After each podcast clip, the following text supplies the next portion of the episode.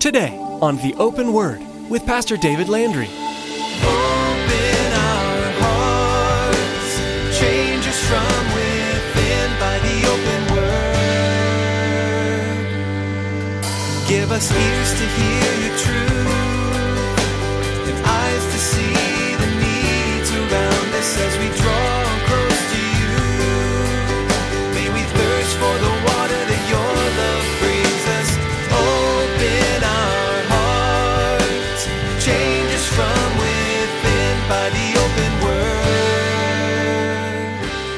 must rest our hope fully upon the grace that is to be brought to us at the revelation of Jesus Christ.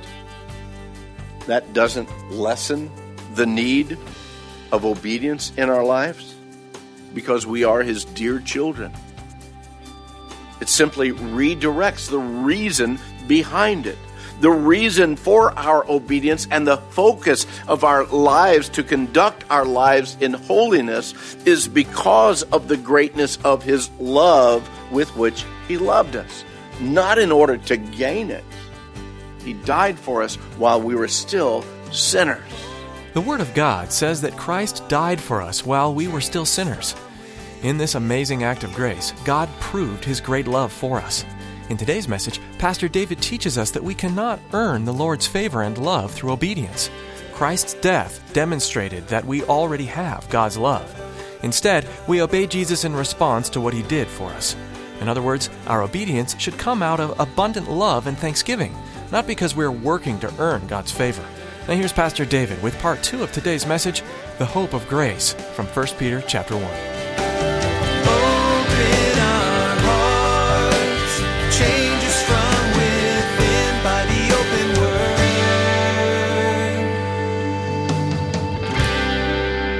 Gives the Philippians instruction, and you and I, he gives instruction on how we need to guard our minds.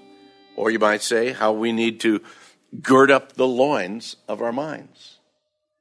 He says that finally, brethren, whatever things are true, whatever things are noble, whatever things are just, and whatever things that are pure, whatever things that are lovely, whatever things that are of good report. If there's any virtue, if there's anything praiseworthy, meditate on those things. In other words, put your mind, your focus on those things. And he says, the things which you've learned and received and heard and saw in me, these do. And the God of peace will be with you. Now, this is the ultimate in mind control. And I love that. No, it's not the mind control that the evil empire does over the conquered peoples, you know, boom. No, it is internal and it is purposeful and it is personal and deliberate drawing of our own minds to the things of God. When we know that left to its own, our mind responds way too quickly to outside circumstances. When left to its own, our, our mind desires to wander into the world and into the flesh. Or is it just a small boat that I'm in and it's just me that that way? As believers, we have this ongoing, this lifelong responsibility to set our affection on things above and not on things of the earth. That's what we're called to as believers. That's why Paul, that, that great epistle or apostle of grace, speaks throughout all of his letters. That idea that you and I, though there is an abundance of grace that God pours out, yet you and I need to take personal responsibility to put off the old man and that old way of living and thinking. And we, through the help of the Holy Spirit, we need to continually be putting on the new man, which was created in true righteousness and holiness according to God's plan. He tells us this in Ephesians 4. Oh, but I thought there was grace. There is grace. But with that grace comes a great responsibility for each believer. Coming back now to 1 Peter, Peter tells us to guard up the loins of our mind. And I feel that basically what he's saying is you need to get your head screwed back on right. Because in this world, man, it, it, it spins out of control way too often. Because of all that Christ has done on our behalf, you and I have that great responsibility to do that for us to gird up the loins of our mind, for us to refocus and guard and keep our minds in Christ Jesus. That's your responsibility. Oh, but you know, I just figured I could pray and say, Lord, if you really want me to be that way, then just wave a magic hand over me and get that all straightened. But God says, no. I've saved you by grace. But in the midst of that grace, you need to put off the old. You need to put on the new. You need to guard your mind. You need to be thinking and processing things. The next thing that Peter tells us is not only girding up the loins of your mind, but he says to be sober to be sober. And that word translated sober comes from a Greek word nepho, N E P H O, for those of you taking notes. Nepho does carry with it that idea of not being controlled or overwhelmed by wine or strong drink or other substances, prescription or non prescription, whatever the case may be. But in, in the writings of both Peter and Paul, that word is most often used in the context of being right minded, being discreet, being watchful, and yes, even that idea of being prudent. Now we've looked at that word prudent as we've been in First Peter, and remember, being prudent doesn't mean that you're a prude, okay? Being prudent means that you live your life with an understanding of the consequences of choices that you make. So if I do that, let me stop before I do it and consider the consequences. Beloved, that's being prudent. It's the, it's the one that just goes headlong, helter skelter through life, making no real determination. Wow, if I do that, or if I act that way, or if I go that way, or if I say that, or if I respond that way, what's going to happen? The prudent man guards his way. In the context of what Peter is saying here, he's saying to be sober, it deals with the ability and the practice of being right minded. Now, being right minded has absolutely nothing to do with right brain, left brain, okay? That's not what he's saying. No, it deals with right mind or wrong mind. That's what he's speaking. We need to keep ourselves in balance. We need to be aware of what's going on in our life, in the life around us, and yes, even in the world around us. We need to be able to focus correctly on the right things, and we need to always have Christ as the center frame of our mind. I don't know about you, but I find that is extremely difficult to do at times. I believe that it was difficult for the first century believers because Jesus spoke about it so much, because the apostles wrote about it so much, about how we ought to live. He, they wrote about our responsibility, the choices that we have to make. And beloved, I believe that now difficulty in this 21st century continues on. It does not happen automatically. It's not a natural thing for you and I, even as believers, to be that way. It requires effort. It requires concentration. It requires living a life of intentionality. In other words, I have a purpose and an intention of living my life to the glory of Christ, to the honor of God. I am his child. I want to be pleasing in his sight. So again, I go back to the words of the apostle Paul. Paul told Timothy in 2 Timothy 4 5. He says, Paul, or he said, Timothy, you be watchful in all things. And the very same word that Paul uses there as watchful is that word nepho that Peter here uh, is it's translated in First Peter as sober. It's that idea, mentally alert, prepared, not easily thrown off balance, but always ready for action. There's going to be a lot of times in the lives of us as believers, all of us as believers, that the Holy Spirit will speak to you giving you direction, giving you a leading in your life. Now, during those times, I guess the question comes are you listening and are you prepared? Because more often than not, that word from the Lord comes as that still small voice. Sometimes we wish he would just say, Hey, with a two by four, wake me up and then give me your word. But God usually doesn't work that way if he doesn't have to.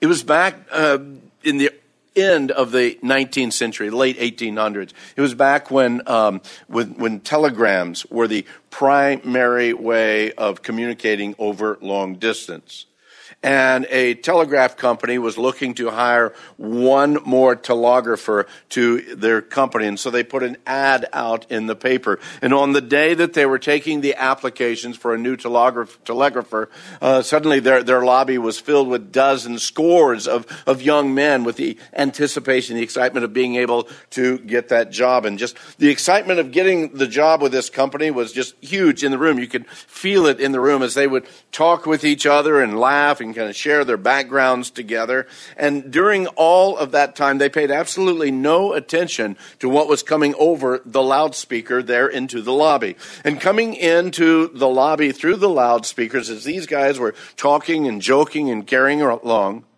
was a series of dots and dashes. Suddenly, one of the men jumps up goes running through the lobby, down a hallway, and into a door. A moment or two later, he comes out and he says, I got it. I got it. And they looked at him and says, What do you mean you got it? He said, While you were all busy talking and laughing and sharing with each other, I heard the dots and the dashes, and I interpreted them, interpreted them. And what they were is whoever is able to hear this and interpret its meaning, come directly to the owner's office, you get the job. How often the Lord is speaking to us, and yet because our mind isn't set, because we're not sober of thought, we miss what He's speaking and what He's telling us. We miss the direction he's telling us to go. The third thing that we see there in verse 13 is that we need to rest our hope. He says, rest your hope. We need to understand that all of our hope, all of our hope is found in the reality of the grace that is to be brought to you at the revelation of Jesus Christ. He says, rest your hope fully on the grace that is to be brought to you at the revelation of Jesus Christ. The fact is, what else is there that we can rest our hope in? We sang this song just a moment ago. Where else can I go, Lord? Where else can I go? You alone have the word of life. I can't rest my hope in the world system. Peter tells us in, in his second letter that all of this is going to burn. Everything that, that we see, everything that we can touch right now is going to burn. This world system is not going to be here for very long. I cannot rest my hope in these things. What about resting my hope in my abilities? Whether you know it or not, I'm pretty good at some things. I tell that to you very humbly, but uh, I, I am pretty good at some things, okay? But I'm also smart enough to know that I'm not near good enough in most things. Turn with me back to the Gospel of Luke, in Luke chapter 12. If I rest in my own abilities, if my hope is found in my own abilities, what's going to happen with that? In Luke chapter 12, Jesus speaks a parable to his followers, down in verse 16. Then Jesus spoke a parable to them, saying, The ground of a certain rich man yielded plentifully. And he thought within himself, saying, What shall I do, since I have no room to store my crops?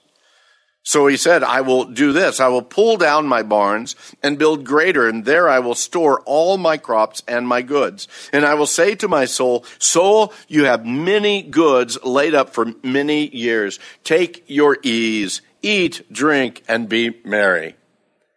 Then in verse 20, we read these words But God said to him, Fool. Now, that's one word that you don't want God to ever say to you, okay? Just, you can just mark that down. You don't want God to call you a fool. God said to him, Fool, this night your soul will be required of you. Then whose will those things be which you have provided? What good were the things that he had accomplished? All that he had accomplished in life. Of what value really were they? Do you realize that every one of us, we are virtually one heartbeat away from the limit of our abilities? One heartbeat. And it could all change totally. I can't rest my hope on what I'm able to do. But what about religion? What, what about our abilities to maintain righteousness and holiness? Because isn't that really now, aren't we really now, isn't that really the focus of what he's saying here? Because the next couple of verses, Peter is going to tell us back in First Peter, he's going to tell us that he who called you is holy, so you also need to be holy in all your conduct, because it's written, be holy, for I am holy. So is that what I'm to rest my hope in? My ability to continually live up to that standard? Don't be too quick to answer. Because there are some, and I believe possibly even some in here today, that believe that very thing. That yes, it is the grace of God that saves you, but it's your performance following that that keeps you. Then we read this passage. Peter, as, as, as, that great apostle with apostolic authority, he's telling us what it is for us to be as obedient children. He says we're to no longer be conformed to our own lust as in our ignorance. And oh yeah, we, we remember back in our own ignorance, don't we? Uh, we can, we can know exactly how we used to live outside of Christ, how our minds used to live. Some of you, you could probably stop long enough, you'd remember of it, how easily, how easily your life was led by the things of the world because that's all you were focused on. You'd be able to recall what your life was like without Christ. That's the times of our ignorance. He says, don't, don't be that way anymore. The problem is, is many of you find yourselves wandering back there every once in a while, don't you? But you're not alone. All too often, I find myself in that same place. Sometimes I find my, my attitude, I find my actions far from the things that would give glory to my Savior. There, there's times when I find my mind is far away from whatever things are true or, or noble or, or just or, or pure or lovely. Far away from the things that it would be of good report. In times like that, I realize my heart, my thoughts, they're not focused on things of virtue. They're not focused on anything praiseworthy. Now that might disappoint some of you that me as your pastor might say that. But you see, it's also in those times that the Holy Spirit of God, who is within me, continues to speak to me. He reveals once again in my life the love of Christ on my behalf. And once again, I'm reminded that outside of Christ, that within me, that is within my flesh, dwelleth no good thing. Nothing. So, can my hope rest on religion or my ability to faithfully walk in obedience? It's in those times that I have to cry out the very words of the hymnist that wrote, My hope is built on nothing less than Jesus Christ and his righteousness. My hope is built on nothing less than Jesus' blood and righteousness. I dare not trust the sweetest frame, but wholly lean on Jesus' name. And some of you might say, oh, but wait, Pastor, that's a cop out. We, we still have this responsibility to live our lives for His glory. We are still called to obedience. And to that I would say amen and amen. We are. We do have that great responsibility and that calling in our lives by God to live our lives unto Him and to His glory. We are created to glorify Him forever. We're created, as Paul tells us in the book of Ephesians. He says, we are created in Christ Jesus for good works which God prepared beforehand, that we should walk in them. We have that responsibility as believers. But our hope and our rest can never be found in our ability to fulfill those things. We must rest our hope fully upon the grace that is to be brought to us at the revelation of Jesus Christ that doesn't lessen the need of obedience in our lives because we are his dear children. It simply redirects the reason behind it. The reason for our obedience and the focus of our lives to conduct our lives in holiness is because of the greatness of his love with which he loved us, not in order to gain it. He died for us while we were still sinners. And now, because we are his children, we obey him out of love and honor and respect for who he is.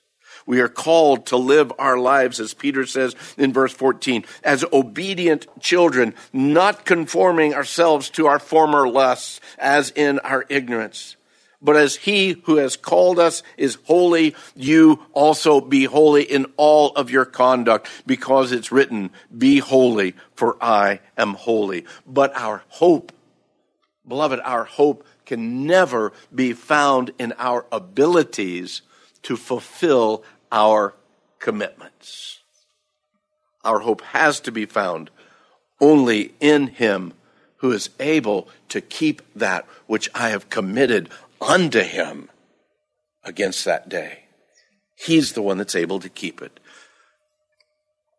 That's why we need to understand that whenever darkness veils his lovely face, we need to rest in his unchanging grace.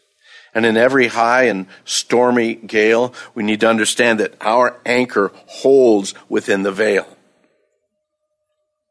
His oath his covenant. It's His blood that support me in the whelming flood. And when all around my soul gives way, He then is my hope and stay. And then when He shall come with trumpet sound, oh, may I then in Him be found dressed in His righteousness alone, faultless, and able to stand before His throne. On Christ, the solid rock, I stand. All other ground is sinking sand. Open our hearts, change us from within by the open word. Though we've come to the end of our time with you today on the Open Word, you don't have to wait to hear more from Pastor David Landry. In fact, Pastor David's here to tell you more. Thanks, Chris. The Open Word has an archive of previous messages ready to be listened to, downloaded, and shared at theopenword.com. Simply click on the teachings link at the top of the page. You can also take the Open Word with you as you go by subscribing to our podcasts. This can be done through our website or by searching for The Open Word on iTunes. By subscribing, you'll have sound biblical teachings with you anytime and anywhere. Thanks, Pastor David. We'd love for you to subscribe to our podcast as well. As soon as we post a new message from the Open Word, you'll receive a notification. This way, you'll never miss an update. While you're on our website, you can learn more about what we believe as a ministry, as well as find out ways to support us. One way is through prayer, something we're always grateful for. We need to make sure we're focusing first on Jesus, then on what we're creating. We want every edition of the open word to come from the Savior, not from us. Your prayers for us help us do this. Would you also pray for the listeners of the open word? Pray that hearts and ears would be open to Jesus and that the gospel will continue to spread throughout the earth. Thanks for praying, and thanks for tuning in today to the open word.